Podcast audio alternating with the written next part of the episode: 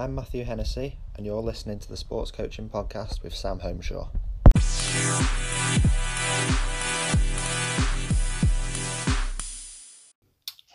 Welcome to the latest episode of the Sports Coaching Podcast with me, Sam Homeshaw. The podcast where we explore and discuss topics from the academic world and begin to explain as coaches how we can implement these into our coaching practice. As always, uh, thanks for joining us, and I hope that everyone's well, staying safe, staying occupied, and and just having fun really in this in this strange period that we're all in at the minute. Um, today, I'm I'm absolutely delighted to be uh, to be joined by a good pal of mine from the uh, the undergraduate degree, uh, sports coaching at Leeds Beckett University, uh, Mr. Matt Hennessey. Matt, how are you getting on? How are you? Uh, well, funny you asked that, Sam. I've got two answers for that question.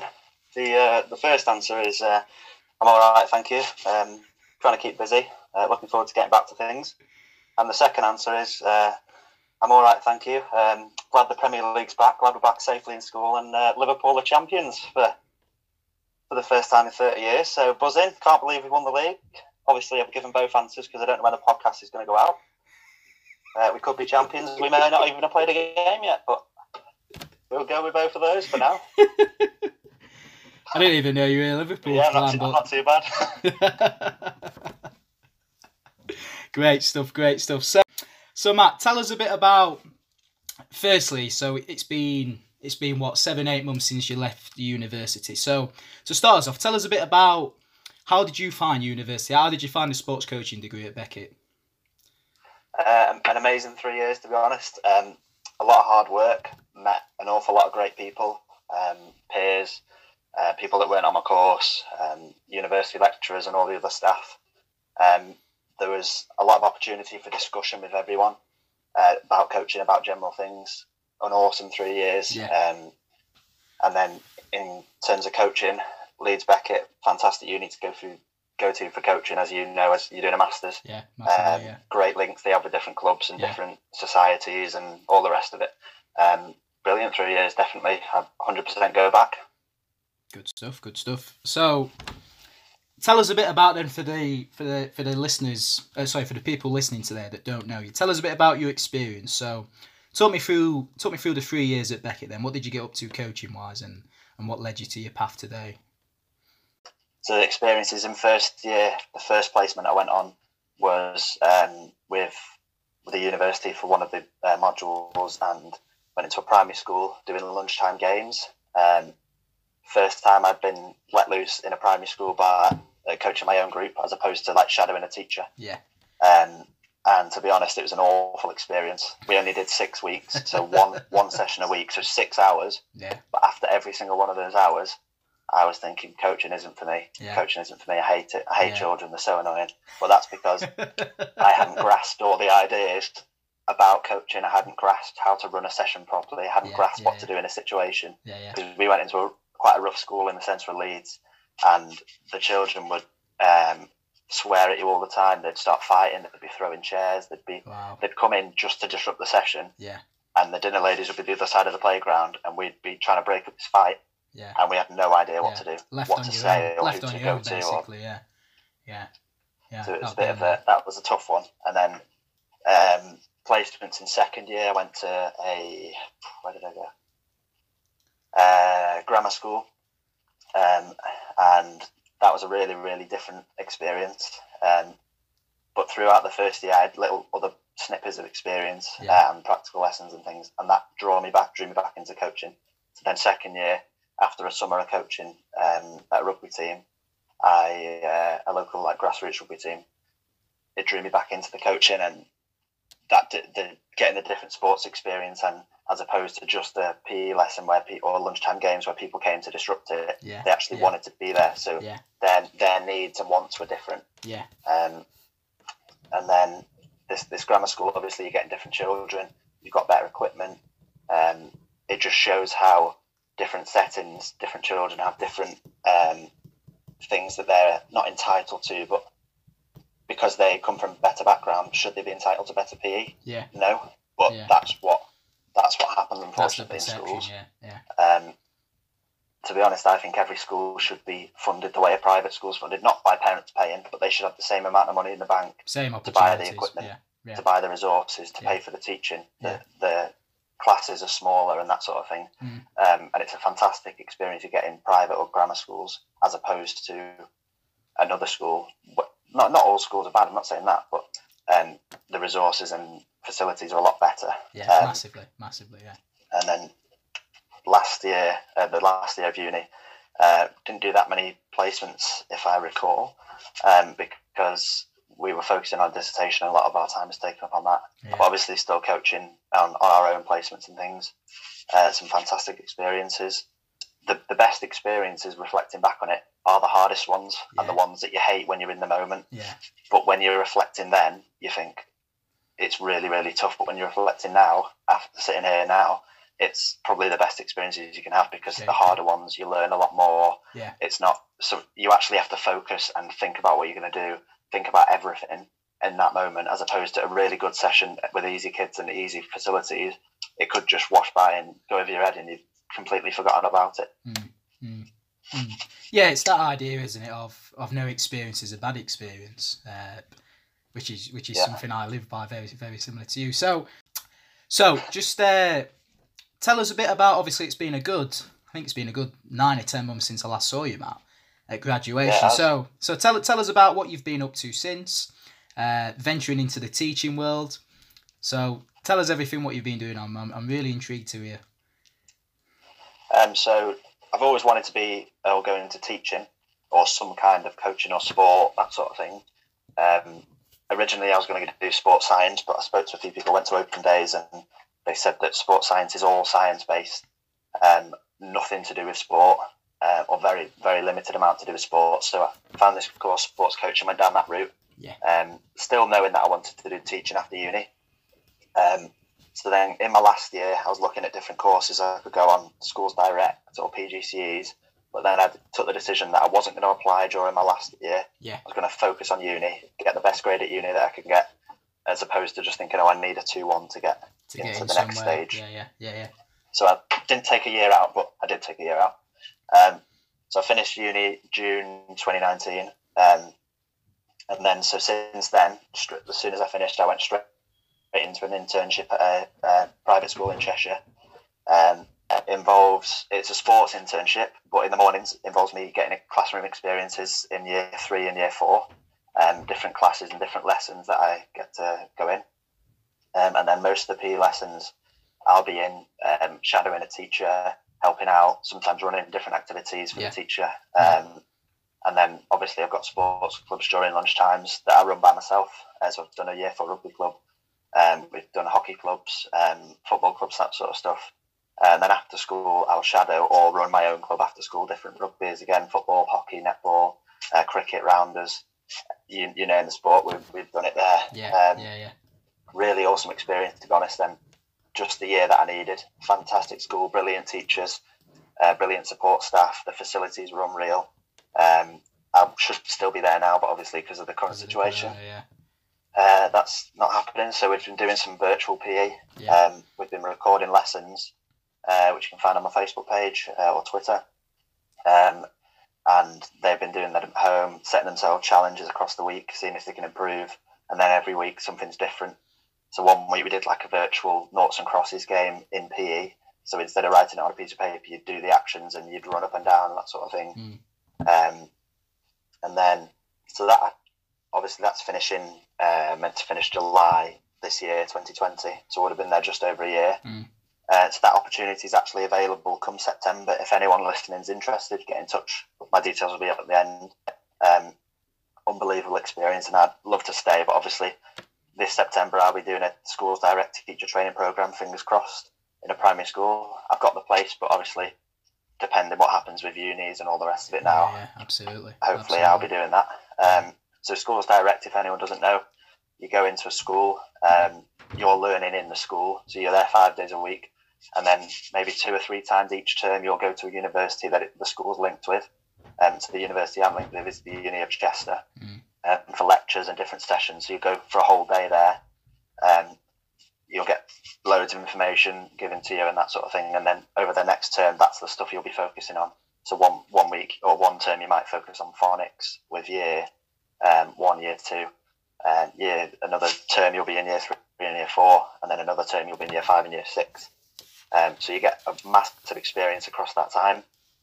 Um, and then currently, I'm just arranging to coach a under 14s grassroots football team. Um, as soon as this pandemic stops and we're allowed to go out and play football or coach, or obviously it's going to look massively different. Yeah. Uh, I'm going to have to start coaching people how to pass the ball over two meters, I think. Um, and then, um, so my career choice, based on all of that, um, would be to be a junior school classroom teacher, uh, coaching the school teams and clubs, and then eventually uh, be head of PE or head of sport in a school, um, and then eventually, as when whenever the time's right, um, assistant head teacher and head teacher, depending how the path goes. But that's the route Smashing. I'm planning at the moment. Smashing, smashing, great, great ambitions. Uh, I, I always really like sitting back in here and hearing ambitions like yours, Matt, especially with uh, with, with my own personal ambitions in the coaching world. So, yeah, so it's really good stuff, really, to uh, really great sit sit back and just just listen to you talk there very passionately, might I add.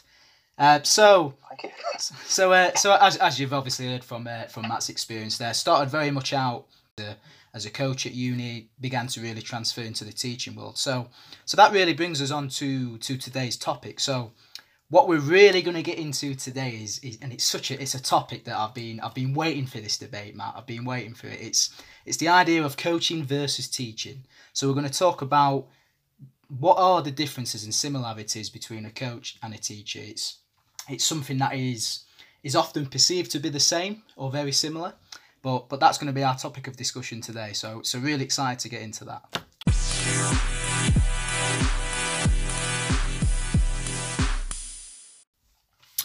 Okay, so we've uh, so as we said just before, the topic today is coaching versus teaching. So, what we're going to start with then for our first first topic for discussion, is we're, we're going to give an introduction into the coaching versus teaching debate. So, it's something that often gives me a a sense of frustration in a way because what I always find when I speak to people that aren't involved in the coaching or the teaching industries is they always say, "Oh, well, you're studying sports coaching, so that means you're going to be a PE teacher then." And it, it often frustrates me because I feel like it gives a, in, in some regards, a bit of a lack of respect towards both professions. There, yes, there's similarities, and we're going to get into that just in a second, but there's there's so many differences as well. So, I think a good a good way to kind of sort of begin this debate is to firstly just go over both the role of a coach and the role of a teacher. So, explored previously the role of a coach with Joe Garside back in episode two, Matt. So, yeah. I guess I guess to start us off, what what is the role of a coach from your perspective, and what makes a good coach? So it's something that I always think about quite a lot, especially after every session when I'm reflecting, um, and when I'm planning each session, or uh, yeah, every, session really. Um, I before when I'm planning, I think, how can I be a good coach now? And um, the one thing that I learned about when um, when I was at university the first thing I learned probably in university in first year is just to shut up. Um, I remember our dartfish session with uh, Dave Alder, and yeah. um, we were analysing our own coaching, and every single person was instruction, instruction, instruction, or praise, praise, praise, and all the rest of which is fantastic, but in limited amounts. It's not always about you talking because then the, the participants, children, adults, whoever it is you're coaching, can't focus on the activity that you're trying to put forward. Yeah, yeah. So it's it might be best say talk for ten seconds, give them something to think about, play for five minutes, let them work it out. Even if it's going wrong and think they're making mistakes, then you can talk about that after. You don't have to talk at them all the time. Yeah, yeah. So that's the first thing that I thought about as a when I was thinking about what's a good coach. Um, and for me, it always comes back to what the participants want. So you need to know your context. So, for example, the year seven, um, in the internship I'm doing, I also work in the senior school coaching the year seven football teams. Um, Jurgen Klopp, fantastic coach, possibly just won the Premier League, depending when this goes out. Second, um, that. But he couldn't turn up to my year seven team and deliver a session that he would deliver at Liverpool. Yeah. In exactly the same way, yeah. and that wouldn't make him a good coach. He wouldn't be a good coach in that context. Yeah, yeah. He would have to adapt, which is another thing that a good, makes a good coach. You need to be able to adapt to um, different groups, different abilities, different genders, different ages, different settings, because every setting's got different equipment, different facilities, different pitches, that sort of thing. um, and different expectations from the group. So, what is the role of a coach? It is to meet the needs of the group that they they are coaching. In my eyes, Yeah. Yeah. that may be participating for fun. It may be wanting to win. Yeah. And something that a few coaches, especially you see in first year at uni, is they think coaching's about them. Um, Yeah. Yeah. Yeah. and it's not. Great It's point. completely you're you're basically putting your career on the line for other people, and Mm. it's not going to be anything about you. Yeah. Obviously, you'll feel satisfaction when a good session happens, or they they win, or they were successful, that sort of thing. But coaching isn't about you; it's about your participants. If I was Massive coaching a football team, a rugby team, or any team, and every single player didn't care about winning, but I went in with the mentality to win, win, win, win, win, That those children or participants, adults, would leave probably because they're not getting what they want from the sessions. Mm. So quite a good book that I've read since university is called Making the Ball Roll. Um, it's a complete guide for football um, for the aspiring soccer coach. So it's Perfect some for form of an American. Um, it's got the coach centered approach and the player centered approach. So the first thing I say will be coach centered. The second thing will be player centered. Yeah. So um, coach centered, it revolves ex- exclusively around the coach. Pass here, dribble there, run here. Whereas player centered, um, it's players are encouraged to make their own decisions. So then they're going to be learning.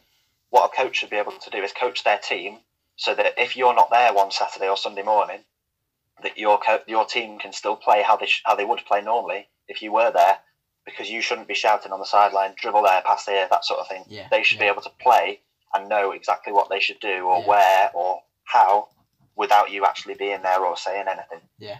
Um, another coach-centered uh, approach was they use uh, commands, uh, commanding coaching style. They set goals for the players and they focus on team performance. Whereas a player-centered approach, you would um, use a range of coaching styles, selecting which one's appropriate in any given circumstance. Um, you'd focus on individual development within a team context, and you allow players to set their own goals for something that they want to improve on, as Yeah. opposed to what you think they need to improve on. Yeah. So it may be a joint effort to make a goal, um, but you may sit down with them and say, "I've noticed this. What would you like to improve on? What's something that is top of your list?" And we Yeah. can have three goals, for example, two from you, one from me. Mm. Um, and another thing is uh, coach-centered produces players that may lack enthusiasm, just like we were talking about before. Whereas player-centered uh, produces players that are enthusiastic, show a commitment to excellence, um, and that you're going to get more from your team and more from your players if it's about them instead of just about you. Mm. Um, so in that, in terms of all that, I think a good coach also needs to be a like a good pe- uh, people person Yeah. and interact with the participants to understand them. Yeah. That doesn't mean you're the most confident person. Yeah. Doesn't mean you've got the loudest voice. Yeah. Because in the lecture theatre, sometimes you look around and think the ones that are messing about now and uh, are chatting really loudly or anything like that, got the loudest voice. They're probably not the best coaches. Yeah. Great It's point. the people yeah. that you could put an arm around after a game and Yeah. say, "Well played today. We'll have a chat on Tuesday when you got we've got a session or that sort of thing." Yeah. Um, and it's not the loudest voice. It's not that doesn't mean you're a good people person. It's about what you say, when you say, or even what you don't say. So back to that silence that we spoke about before. Mm. Um, something else that that I think uh, makes a good coach is you've got to reflect in and on action. So that's a theory that we looked at um, at uni We missed Ian reflecting in action. Yeah. Yeah, Ian Calburn again. Give him a name Um, drop. Top bloke. reflecting in action. Um, so you're in the session, and what could you change now, Yeah. or what's not going well that you can change to make it better, Yeah. um, or improve, or even just think next time I'm not going to do that, or reflecting on action. So five minutes, ten minutes, three weeks, however long after the session, you're reflecting based on what's happened already and not what could happen. Um, and I think you need to have the nerve to change. So that's Mm. something that I struggled with it in the first year, especially when lecturers and other staff came to watch my sessions. I wouldn't want to change from the session plan, Yeah. however wrong yeah, it was going, yeah. I would stick to your that session plan. Because I thought I'd look like an idiot if I changed my session. Yeah. When actually, if you change your session plan and say to them, "This happened, and I saw that happen, and this was about to happen, so I changed." And now we've had 15 minutes of good stuff. Mm. So, is there any point in finishing a session if if your session's one hour long, you've done a 10 minute activity so far, everything's gone wrong? Is there any point carrying on if then the next 50 minutes are going to be dreadful and you're going to waste every, all that time Yeah. and you in fact you instead of progressing the learning you're going to regress it and bring them back to a stage where they were even before the session even started so they're actually getting worse in your time instead of better and every grass co- uh, every grass coach um, knows time's limited Yeah. Massively. Um, Massively. The one session a week most clubs have plus the game isn't enough to say everything and do everything that you want to do in a session Yeah. so if you're then going to waste that one hour that you have with them, is is that is that going to be beneficial? But that's not saying you've got to have like a plan A session plan that's going to, you're going to do if it works. If it doesn't work, you go to plan B. Mm. Have different ideas. Even if you're coaching football or any sport, could you just put them into a game with a few constraints? So if you were doing a passing activity and the passing the, the activity wasn't working, put them in a game and say, if you however many passes you make leading up to a goal, that's how many points you'll score for that goal. Mm. So if you make thirty passes, you're winning thirty 0 if Yeah. you've scored that goal. Yeah. So that's then going to improve their passing in a game situation, which they can then link back to a Saturday or Sunday. Yeah. But it's not going to waste the whole fifty minute session that you could waste if you continued with the passing that's not working. Yeah. Yeah. So there's there's just a few things there that I think makes a good coach. Yeah. Um, based on my experiences, my opinion. Yeah. Obviously, people may disagree. Yeah. No, I If you mean do, some tell me.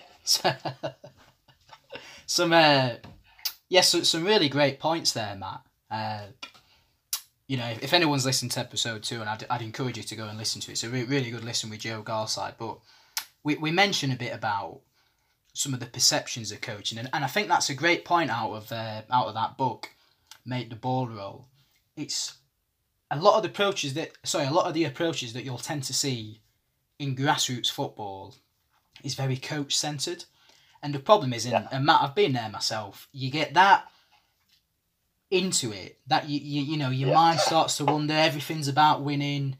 You know, you're screaming at kids. You know, I can remember at sixth form there were another there were another lad who were coaching a team. We come up against each other, and throughout that week we're at each other's throats. And you come away from that, and you think coaching ten year olds, not coaching Wednesday Yeah, and yeah. United. And and it's it's a great point you make about everything is everything should be played centre. It's all about your players.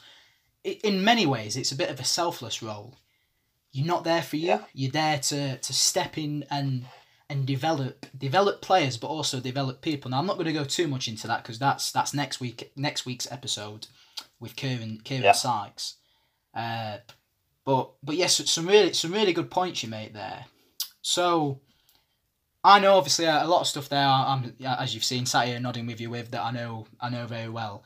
Something I don't really know at all. I mean, I I think I've done about two sessions as a PE teacher when I was in sixth form. So so tell us Yeah. tell us all about what the role of a teacher is then, and, and tell us what makes a good teacher. So, in my opinion, um, teaching should be very similar to a coach. Um, so you should have the adaptability. It should be player or child um, centered. Um, you should have the nerve to change something in a lesson. Um, you should have adaptations, and it should all be about the child. Yeah. But I, I was doing a bit of research, um, and I found a coaching continuum, which is about teaching and coaching. So on one end, um, you've got teaching, which is classed as directive, um, and coaching on the other end is non-directive.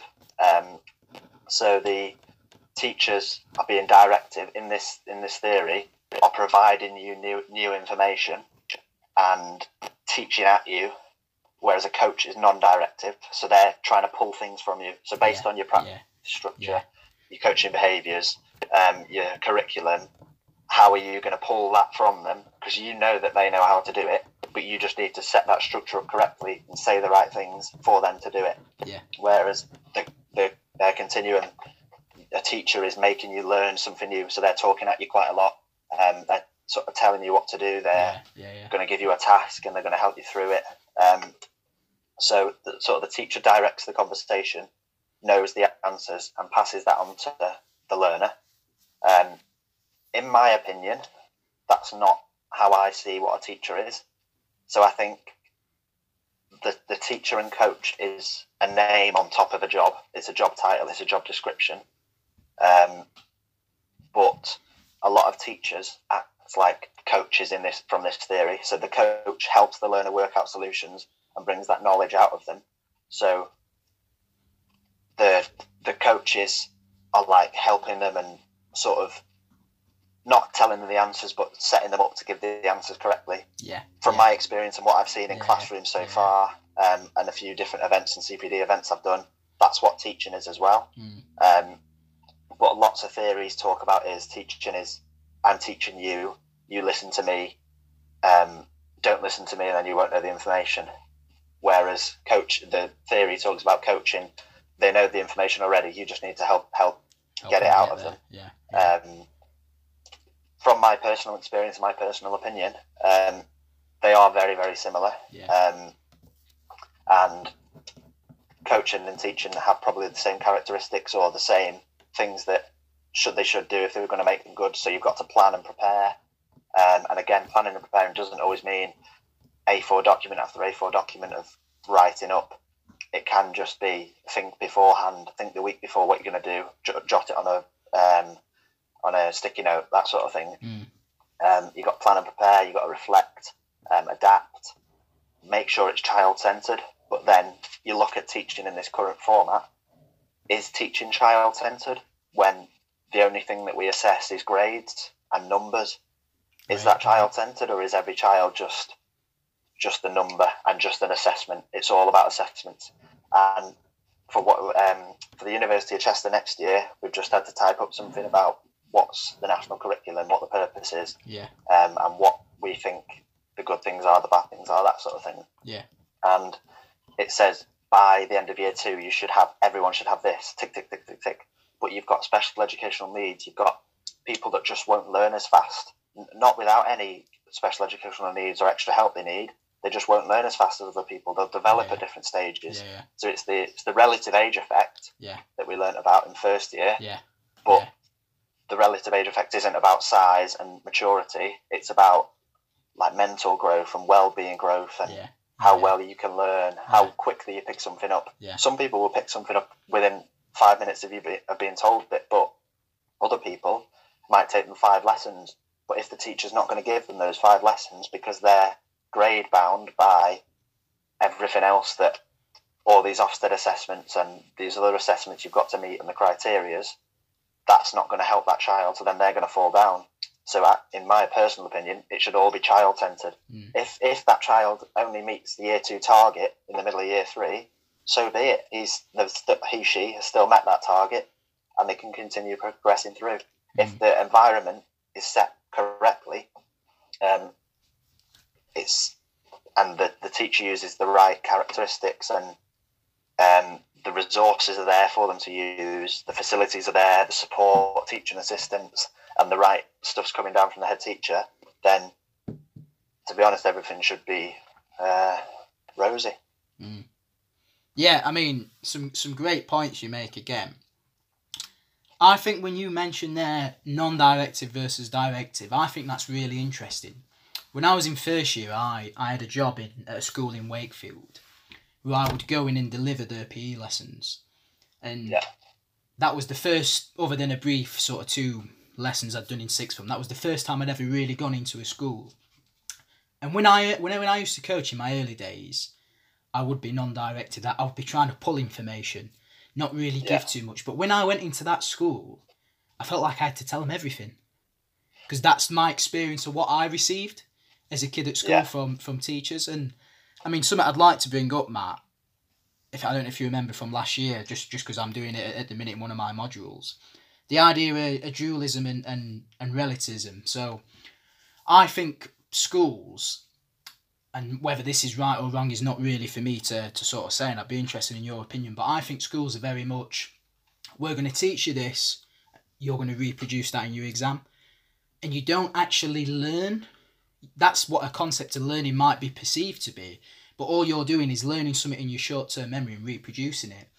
Now, th- the same could be said for coaching, especially, you know, I think about my experience in grassroots, it was probably the same. So, is that what in just in your opinion is that something that's within schools the the idea of dualism is that something that's changing now or because i think that's a really interesting sort of topic for debate I think every school's different, um, and every teacher's different. So if you're going to go into a teaching career, you need to find that school that's right for you. Mm. A lot of people leave the career because they've not found that school, but they don't. They think every school's going to be the same. Yeah. Um, across the three years at uni, as well as doing placement sessions, I went into some schools just to sit in lessons and experience different environments and that sort of thing. Some schools would be really, really directive, and you'd basically write the write everything that you On need. Yeah. Um, that they'd sit there and they'd hammer you with thirty multiplication questions if you're in primary school, for example. Um, whereas other schools, you'd go through the process, and it's not about the right answer or the wrong answer. It's about the process of learning. Mm. And say you're doing multiplication, it's about getting the process right. yeah. So you've done a you've done if you do one question in the lesson and you get it wrong at the start, you do the same if you did the same question again and then got it right but understood the process. That's better than doing thirty questions, getting Just fifteen wrong, right. fifteen right because you're not really sure where Yeah. you're going right or wrong. Yeah. Um, but I think every school is different. Um, every situation's different. It's the same with coaching, really. Um, it depends who else is working there. It Mm. depends what comes from the top. Yeah. Um, so what are they? What are they expecting from the school? Yeah. Um, are they going to be happy if if the year twos don't meet the targets by the time they end year two? Yeah. Most places probably not, but Yeah. some places will be really happy for that because then they can progress later on. Mm. Um, but again, every situation is going to be different. Uh, When you get coaching experience, um, you can't say, "Oh, I've coached a football team before, so I know everything." Walk in there like with, with a rucksack and "Yeah, I know what I'm doing. Just mind out my way." Um, you've got to understand that um, everything is going to be different, and you've got to listen to the people that have been there before. And that's where I said before about networking. Yeah. Speak to coaches, speak to parents, Yeah. understand your setting Yeah. um, speak to the coach that's left. Why did he leave? Um, what what good things did he find, or what's the one tip that he'd give me if I wanted to stay for quite a while? Mm. That sort of thing. Mm. Mm. Um, it's just the same with teaching. It's about finding you, your right environment and making sure you're happy. Um, just because you've got that philosophy, whether it be for teaching or coaching, you need to find the situation that's maybe not No nowhere's going to have exactly the same philosophy as you, but you need to find somewhere that you don't have to adapt too much. Mm. Some settings you're going to have to adapt. Some placements um, were all about winning that I've been on. Mm. Um, coaching a football team in Yeah. at university, they were Yeah. all about winning. Yeah. Um, I had so I had to win. Yeah. Um, but then another school, it was their first year playing football. Some of the some of the children never seen a football before. Really deprived school. Um, we we didn't even the well the guy told us at the start don't coach them passing, don't coach them shooting, don't do anything like that. Get a ball, play with them, do different fun games using a football. So it might be throwing and catching. It might be tag but with a football, but just get them involved in that environment, get them active.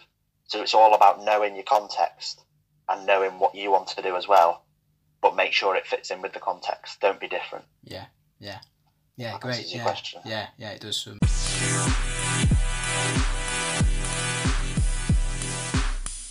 So, I mean, I, I could divulge into that a bit more, but I think that will probably be a topic for another day, Matt. So, Yeah. let, let, let's move on to let's move on to the similarities and the differences between coaching and teaching. Then again, something I think is fascinating. Really, it, it's every you know, like I said, from the outside, everything is perceived to be very similar, and in many respects, Yeah. it is. You know, you think about in its basic form of coaching, in its basic form of teaching, it is planning, it is delivering or Yeah. doing, and it is reviewing. In you Yeah. know, so from that aspect, yeah, you could say that are similar. So, I guess starting with the similarities, as you've kind of divulged into both both roles, really. What what are the similarities between the two? So it's a it's a difficult one. Um, spoke to and seen a lot of teachers. Um, spoke to and seen a lot of different coaches. Um, been involved with quite a lot of different CPD events, uh, so professional development. Um, the similarities are you're working with children if if you're a grassroots coach or a, a youth coach. Um, you're trying to improve the child. Um, you're trying to meet their needs Yeah, possibly a difference as well because the needs are different. Sometimes the child doesn't want to learn about maths, but they have to learn about maths. yeah, yeah. Good Um, point. Whereas coaching, they sort of decide what they want to do based on what context it is. Mm. because a, a child's not going to come to a football club that doesn't care about winning if they want to win. Mm. Um, they won't stick there for very long. Um, so that's probably a difference. But, then you're working with children, and you've got to interact with parents. Uh, you've got to uh, interact with your colleagues uh, if your setting's big enough in a coaching setting. Um, you've got to feedback, um, and uh, nice Steve McEwen saying is feed forward. So always providing information and a bit of feedback, so what they can then improve on um, in the future. So that's something similar. You're going to do that in teaching. You're going to do that in coaching. Mm. Um, characteristics of the person are pretty similar, which is why a lot of people are teachers and coaches like myself, Yeah. or aiming to be a teacher. Yeah. Um, and it's why it's why there is such a big confusion about the topic. Um, have you got do do you coach when you're in a PE lesson? Yes, I think so. Um, you sort of you sort of take your PE hat, your teacher hat off, and then put your PE hat on. Yeah, yeah, And then at the end of that half an hour or hour, um, you change hats. Yeah. But don't think there's too many other similarities, to be honest. I think the one I might. Not sure if it's a similarity or a difference, Matt. So I'm just going to pose it to you. But as you know very well, at Beckett we're taught a sort of we, we call it the who, what, how model. So who are we coaching? So age group, context, age and stage.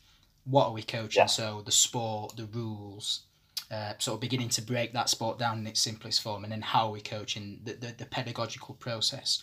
So throughout this, you- you've mentioned a lot about who. So you, you mentioned context and, and age and stage. Now, from a teaching point of view, is what is that there as well? I'm, I'm, I mean, I'm just guessing as someone that's not a teacher. I'm guessing the what is more the subject that you're Yeah. teaching. But is the what there and, and what about the, you know the peda- pedagogical side as well? Because when I've spoke to a lot of teachers that I know, it seems like they've explored a lot of similar pedagogy to what to what we would have explored on the undergraduate degree. So is there a couple of similarities there? Yeah, massive. So you, you sort of use the same model. Um, some people won't because they've never done the who, what, and how. But for me, it's really easy. Mm. You you need to focus on who you're coaching or who you're teaching. Yeah. What is obviously the what is actually different because you're coaching football or you're teaching maths. Obviously, that's different, but you still focus on what you're teaching. Mm. Um, and something that's quite quite good is when you when you're teaching the what. Um, the more links you can make between the different whats that you teach, so the maths, the history, the English, the geography, Yeah, yeah, the PE, Yeah. can, how many um, uh, cross curricular links you can make between that um, is quite interesting. And then the how you do look at you do look at teaching pedagogies quite a lot.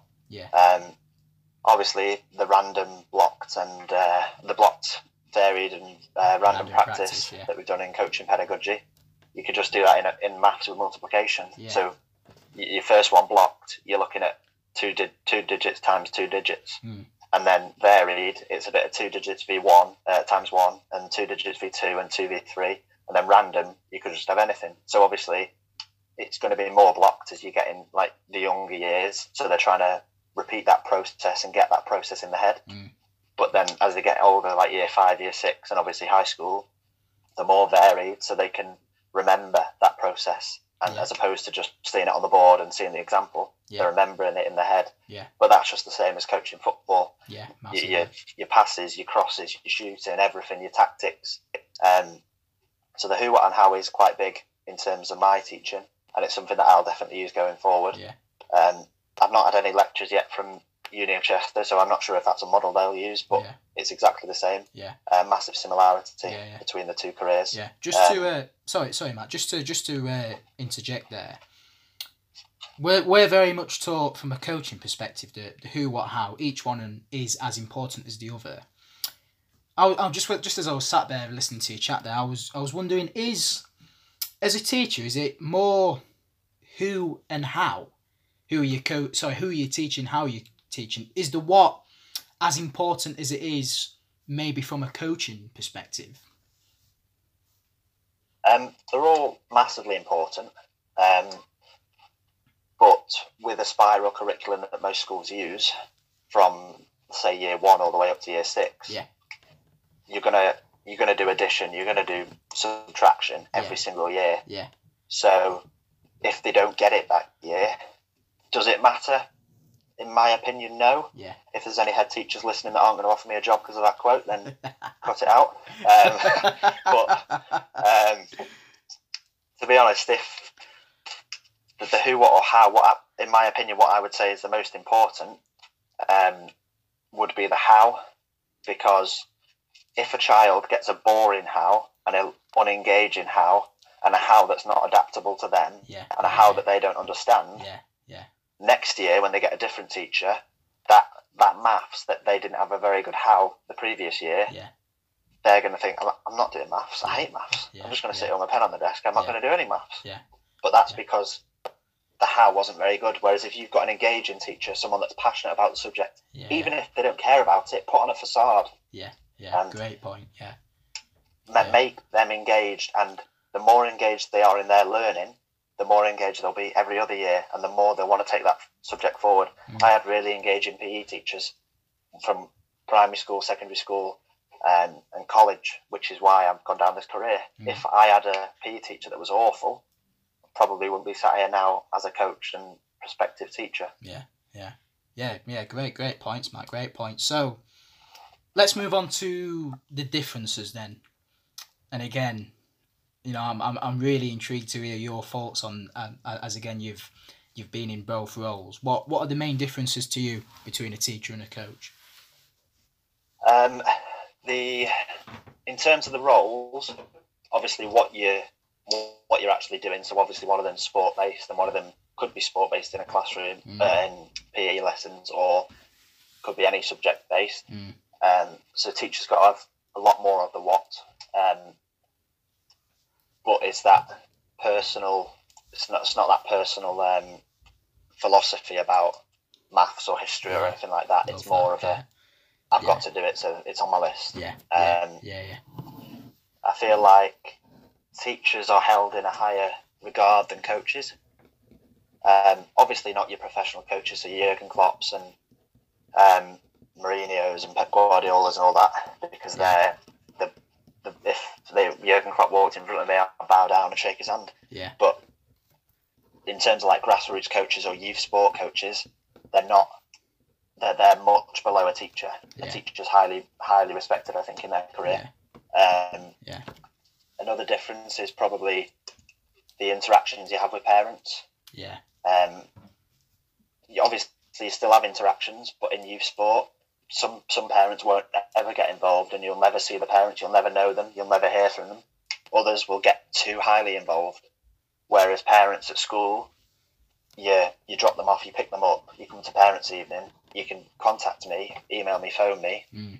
but there's, there's none of that shouting from the, cla- the classroom window saying, Yeah. "Come on, do your maths, come on." yeah, yeah, yeah, Um, yeah, yeah, Or that's this. You need to do that. You need Yeah. to do it this way. Yeah. There's none of that. Obviously, you get it from homework, yeah, um, and they some parents like get involved, like getting involved in homework quite a lot, yeah, um, and doing it for them so their child looks better. But when it comes to assessments, then you can see right through it. Yeah. Um, so when I become a teacher, it's if a child tries the homework at home, Yeah. doesn't understand it, gets stuck, um, absolutely fine.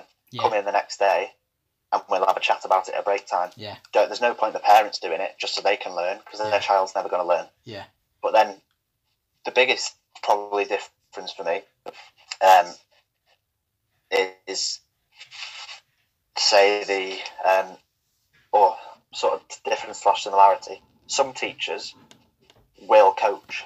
So some teachers will coach in a classroom based on the uh, coaching continuum before Yeah, yeah. that they will try and pull this information out of you yeah, as opposed to this is that, this is that, that that's that, and throwing everything. yeah, yeah. Whereas some coaches will teach, so they won't let you, um, they won't let you think about everything.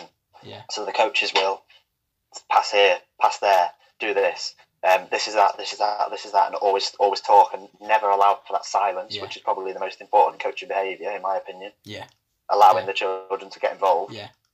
Um, the jobs are very similar, and the overarching aim is always to be the best for the child. Yeah. But I don't. I think you're getting. You've got two people here, coach and teacher is what they're called. Mm. But I think they do the same job just in different contexts. Mm. The Mm. terminology is different, and their their job title sort of floats between both. So if you had two people here, sometimes the coach will be the coach and the teacher will be the teacher, but other times the teacher will coach and the coach will teach because of how they're being directive or how they're being yeah, non-directive. Yeah, yeah, yeah. Um, so for me, based on the research I've done recently um, and the experience that I've gained, it's only a job title. Mm. So I'm still I'm still a teacher on the football field, but I'm also a coach. Yeah. And I'm still a coach in the classroom because I I want to be a coach in the classroom. I, Yeah. I don't want to tell them everything. Yeah. I'd rather them learn, understand it, and then they'll be able to recall it when they're older, yeah, yeah, when they need it. yeah, So I think they are massively similar and sort of the same person, if that makes sense. Mm. But the, the job ti- the job title is it should be the same thing in my opinion. yeah, It, it could be like I don't know, child worker, yeah, yeah, and then you, you're a coach and a teacher or that sort of thing. Yeah. Although you're teaching different things, because a teacher in primary school is called a teacher, but a teacher in secondary school is called a teacher. yeah. They're, they're teaching different things, so Yeah. it's the same with yeah, a coach. Yeah, yeah, absolutely. I mean, the the only thing I was just just thinking about there is you you mentioned philosophies. Now, Yeah. again, it, it obviously as a coach, your philosophy is, and you mentioned before, greatly impacted by where you're working. So, give you an example. I was working for a company just towards the end of last year. Wasn't the same philosophy as mine, so I had to change my how I was going about my coaching. But if we Yeah. just link that back to teaching, I often think as a teacher, and maybe, let's say you're a maths teacher and you're you've got year five maths, you've got to get them, all those pupils, getting a certain thing done by the end of that year. So in a way, you're kind of creating performers because they've got to perform in those. Let's say year six, got Yeah. to perform in those sats to get a certain grade to get into a different school. Whereas if you were a coach with the same age group, year six, you might be your your philosophy might be actually I don't need them to perform that skill yet. My philosophy is all about development. Now again, that's not everyone. That that that's mine personally. That might not be for some other coaches Yeah. out there, but that's something I think could be a difference. So I don't know if there's any thoughts you have on that, Mike, just to add on that point. I think coaches have their own philosophy, and if you're the head coach or the only coach, um, you've got to have a philosophy. Mm. Um, otherwise, what are you doing? Um, it doesn't mean you've got a 30 page document on your computer that says uh, my philosophy. Yeah. Um, it just means that you've thought about it, whether it be for five minutes or five days or whatever it is. Mm. You've thought about how you're going to coach, what you're going to coach, what's what's your opinion on things in the coaching world. Um, you've done a bit of reading, you understand different things, um, you've listened to different podcasts, Yeah. that sort of stuff. Yeah, yeah, And then I think you get to use your own philosophy if that context is right. yeah, yeah, Um, so if my philosophy is about um, success and always breed, getting success to increase confidence, and that sort of stuff, but I went into a place where nobody wanted to win, Mm. would I use my philosophy? Probably not. That's not my philosophy. Mine's about player development and player centered and all that sort of stuff. Mm. Um, but then back to teaching, you will have your own philosophy and opinions on everything. Mm. Every teacher does. They all love a gossip in the staff room. Yeah. Um, but will you get to use your philosophy as a teacher? Sometimes, yes. If you go into a school that's the same as your opinion, like the, the same philosophy as you, then yeah, brilliant, you'll be able to use it. But a lot of the stuff from teaching comes down from the head teachers or the governors and how Yeah, they want the school yeah, to be run. yeah. Uh, what thing, what targets do they want you to meet? What do they want you to do in the first three months of your job, your next six months of your job? Yeah. Um, so you will still have an opinion on everything, it's less likely to be used unless you find yourself lucky and get yourself in a school um, That, that has the similar philosophy and yeah. view on Yeah, things. Yeah, I mean, in many respects, it's it, it's the same as a coach. Like you say, you know, you're very dependent on who's above you, who's setting the culture, uh, what their philosophy is, and that really reflects, you know, for the organisation you're working for. So, yes, some, some really great points.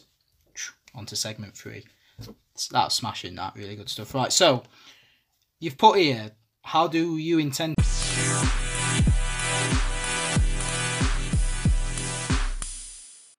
Okay, so uh, So, so really enjoyable topic. Uh, sorry, discussion so far into this uh, this coaching versus teaching debate. So, I guess onto our onto our last topic for discussion today, then, Matt. So, let's get on to now coaching and teaching in the real world. So, starting with with your experiences, so what you've learned from from both your coaching experience and your teaching experience. For yourself, how do you intend to to use all that thinking you've got in the future for for your teaching role, but maybe also as well for any coaching roles that you that you might hold? Um, so whether a teacher or a coach, um, for me personally, it's about creating an environment where the participants can learn. So in a in a primary school environment, is where the children can learn. Yeah. Um, in a coaching environment, for wherever whatever age you're coaching, Yeah. uh, where they can learn and develop. Yeah. Um, my aim is to make all lessons or sessions engaging. Yeah. Um, and that if you have the one session that's not engaging, that could be the one where the child gets disengaged for the rest of the year. Mm. So you've got to always try and be on it, and that's the same for sessions in coaching. Yeah. Um, always making sessions and lessons challenging. Yeah. Um, that's that helps with the engagement. If a child's challenged to the right point, um, where they're challenged but then get to see so, some success, they'll be engaged in the next sessions and that sort of stuff. Um, but if they're too challenged and they don't feel any success, then a lesson or session, um, are they going to like be put off by the activity? Mm. Um, yeah, yeah, yeah. and then if they don't, if they don't have enough challenge in any lesson or session, what's going to happen to them then? Are they are they just oh yeah it's easy it's done Yeah. easy I don't Yeah, need to focus I can chat and disrupt. Yeah. Um, make always make the participants and pupils think and engage with the learning. Um, so again, don't be a so sort of don't be a teacher from the coaching continuum. Yeah. Don't be directive. Don't always tell them everything. Don't talk to them for fifteen minutes all the time at the start of a lesson. Have tasks and different learning activities that they can engage in. Yeah. That's the same with coaching. So have a warm up that they can engage in. Make Yeah. the captain lead it, um, or have a activity, or set them a challenge when they, as soon as they get there. Yeah. Can you cross from this side of the field to that side of the field with, I don't know, with one foot touching the floor or something? Yeah, yeah, yeah, yeah. Um, and then try never to just talk at children. So don't be directive. They should be understanding.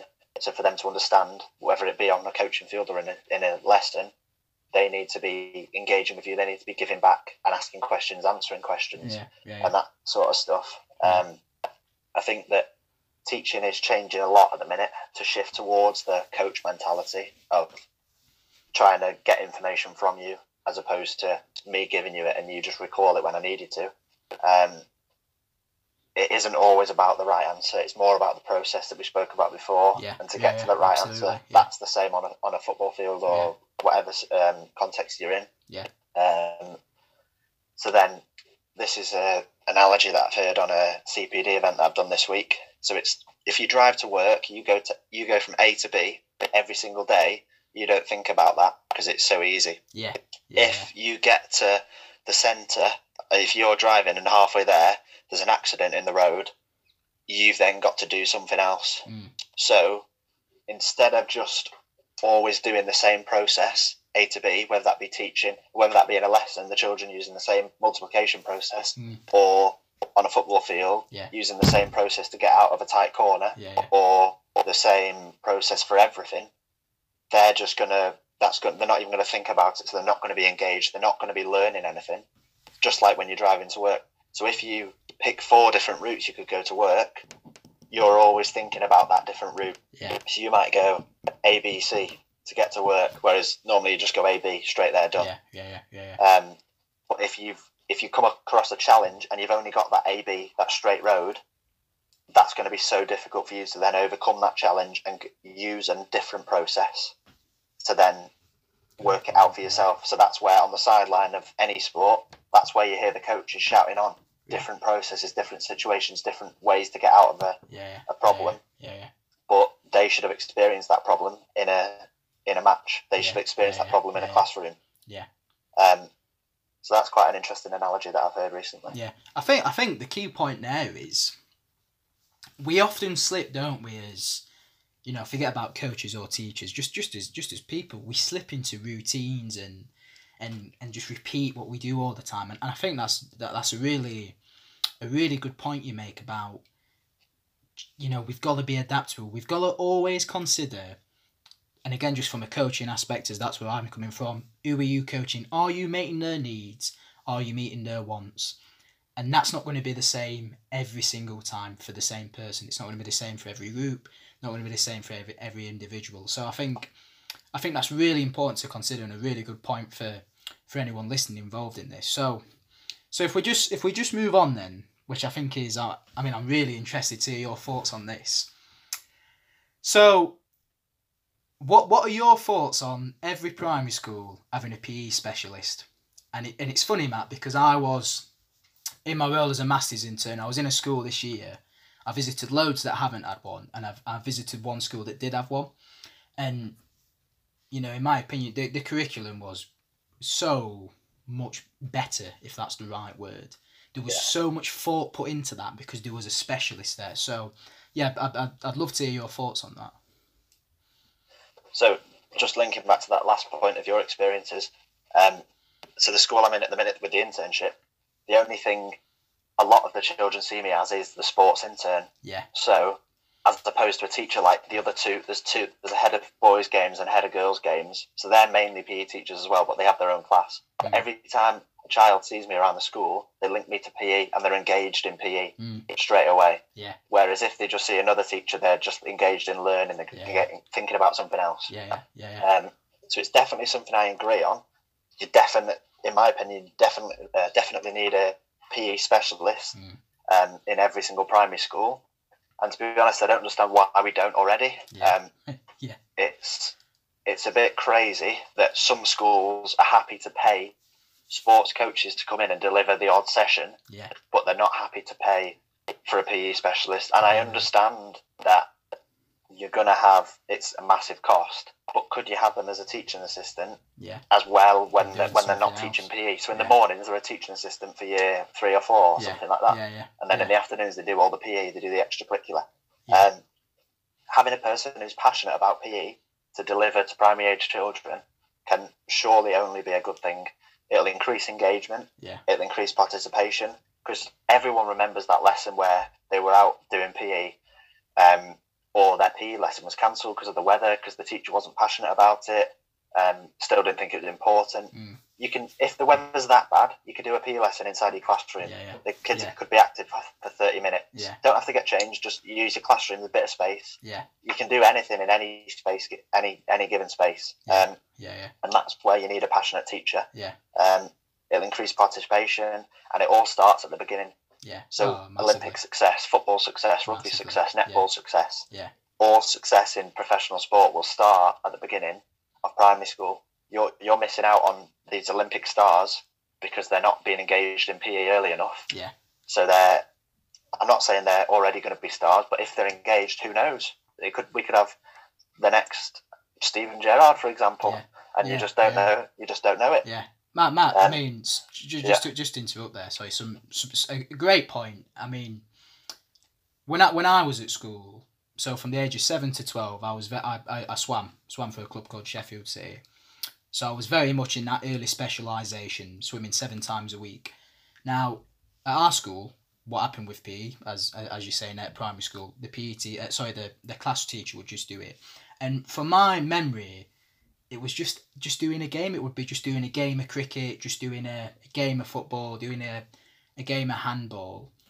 Now, and, and another debate for another day, play versus practice. But because it was never, there wasn't the specialist knowledge to, for example, I didn't really have any skills developed, so no one was making it easier for me with constraints or harder for some of the strivers that really affected my participation. And you know, I, I've, I think about back to my my sort of sporting career. I swam. I got into surfing because I was a swimmer, and I got into football because my family's football mad. That's three sports. And I've always think back if I had a specialist teacher from a PE background that, and again, not knocking the teachers there, but if from again some of the stuff I've seen this year, if you've got a specialist that has that knowledge and you think about a degree, you do become an expert in the area. If you're coming from that background, you can really impact these these these children's lives. And like you say, Yeah. get that next Steven Gerrard. We wonder why we're not creating players I know Yeah. we are starting to now, but But it's because we're not doing it at the early they do it stage. for um. Sorry, someone. No, go on. I was finished. They, they do it for um. they do it for music. They do it for art. They do Yeah. it for drama. Some schools. So even if you're not going to pay a specialist, could you timetable it better? Yeah. So if I was a if I was a year six teacher, for example, I'd be happy to do the PE for every other school, uh, every other class, uh, even if it's just once one lesson a week. Yeah. Then the teacher whose class I'm taking, Yeah. she can come and or she or he could come and teach uh, teach my class for that hour, and then I'll, then we'll swap again. Yeah. I mean, it doesn't take much thinking, and I don't want to be a bit of a party people, but surely something better could happen. Yeah. But then you need you need somebody um, at the top who understands the importance of PE and is passionate themselves. Because if they're not passionate, it's not going to come down. Yeah. Like the internship that I'm on at the minute, you've got head of boys, girl, uh, head of head of boys games, head of girls games, both really passionate about sport. Mhm. Um, and it re- it shows with the standard of sport that's played at the school. Yeah. It's Yeah. mass. It's Massive, unbelievable Yeah. compared to some of the other schools I've seen. Yeah, and I mean, and you know, I mean, this is this is thirteen years ago for you know what I'm talking from my experience, but there was never any. You, you could tell there wasn't any engagement from teachers doing it. So I think, like you said, you get someone that's passionate. As a kid, you're seeing a, someone's come in that's passionate. That makes you raring to go, and Yeah, yeah, I, I, I, I, I agree with you massively. I think it's it's so important that schools, you know, we can't knock all schools because schools are doing some really great stuff, and I'm sure there's many schools out there across the yeah, country. definitely. But Yeah, I, I think it's I think it's important that really within this next five years that maybe that's something that schools begin to look at, and it's great to hear you know Yeah. the Grange School your placement having that structure in place, and I'm sure from you know you think about sport, it's, it's just so important for children. Just you know, from a mental perspective, I mean again can't go too much because I've had this conversation with Kieran Sykes, but life skills teaches you so much. yeah. So so yeah, I think it's I think it's so important. So as I'm drowning on a bit, just to uh, just to finish us off, Matt, tell us then, tell us some top tips for coaches and for teachers going forward. Um, so if you're at uni, any stage of uni, so coaching or teaching, engage, work with lecturers and staff. The more you engage, the more they're going to put into you. Um, they will lecture you and they will sit in your seminars and practicals, and that's what that's where people think it stops. But especially with Leeds Beckett, any time I wanted, I could go in and see any lecturer, whether it was my personal tutor or someone that's just taught me or someone that's not taught me for two years. Yeah. I could pop in, knock on their office, or email them and Have say, coffee with him. can I can we have a half an hour chat? yeah, yeah. We, we might plan a half an hour chat about I don't know what it could be about anything, but not talk about that one bit. Like I could pop I could pop into see Ian and we'd talk about rugby league for half an hour. I'd tell him that Warrington Wolves are better than Leeds Rhinos, and then I'd be off on my day. But you, you've got to engage with them, and they'll help you out a lot more. Um, those conversations that you have, they've got massive experience in these areas. They understand the topics. They know the papers to point you towards, um, and that's only going to improve your coaching or teaching, Yeah. whatever scenario you're in. Yeah, Um, yeah, so then a couple of other top tips: get involved in CPD. So CPD is uh, continued professional development. Um, even if the title of the CPD doesn't grab you, just try it. So you may not be able to take anything specific from the session, um, but it may get you thinking about something else. Mm. So the Uni of Chester have put loads of CPD um, these last uh, six weeks, and it's been fantastic. It's kept me really busy. Um, I did one about teaching Islam. I've done one about planning a curriculum for history. So, something that I wouldn't really think, oh, it's suitable for me, or I need to know, yeah, or yeah, yeah. um, something that grabs me and that I want to do. But I've learned so much from every single one of them. Mm. Four or five A4 pages of notes, not even just linked to that subject, but linked to planning a curriculum, linked to how you can say different things and teaching pedagogies and all the rest of it. And they, they are all free. Um, well, mo most CPDs free, um, and fantastic opportunities out there, especially during lockdown. Keep yourself busy, learn a bit. Um, another top tip: net, network with people. What we spoke about before.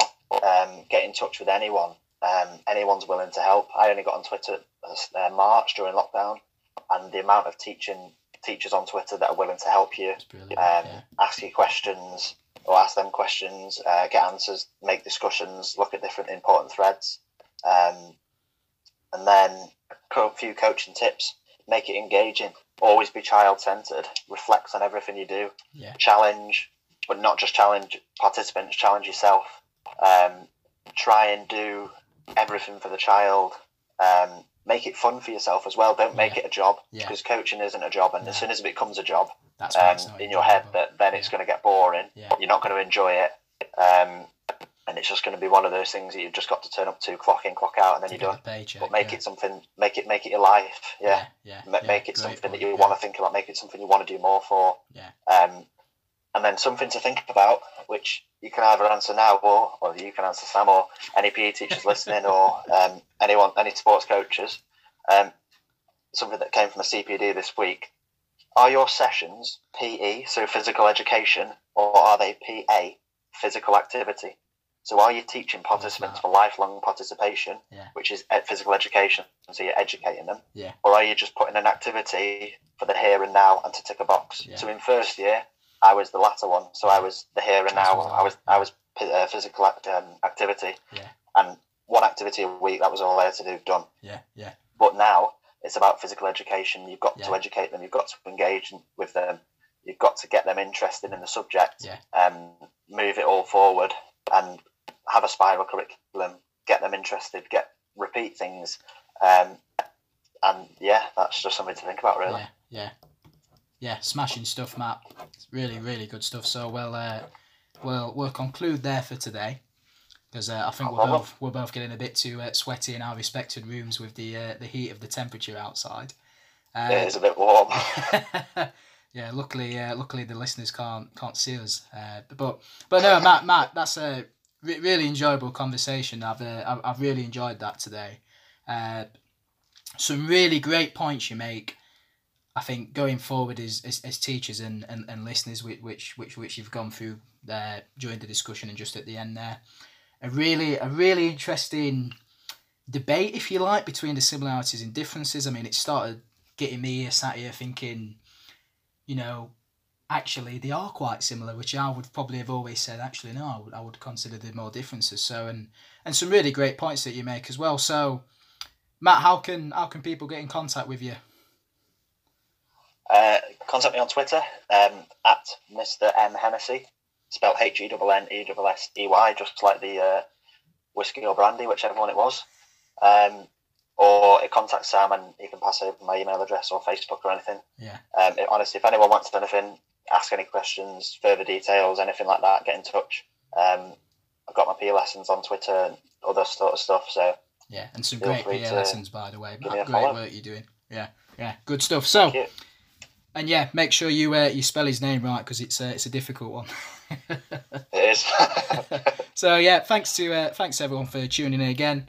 Uh, would really really appreciate any feedback as always, and and of course if you're a coach or even a teacher now and you're interested about appearing on, do not hesitate to get in touch with me. I'm always looking for people to get onto the podcast. So thanks very much to Matt. Yeah, thanks very much to Matt. Uh, thanks everyone for listening, and of course, we'll see you all next week.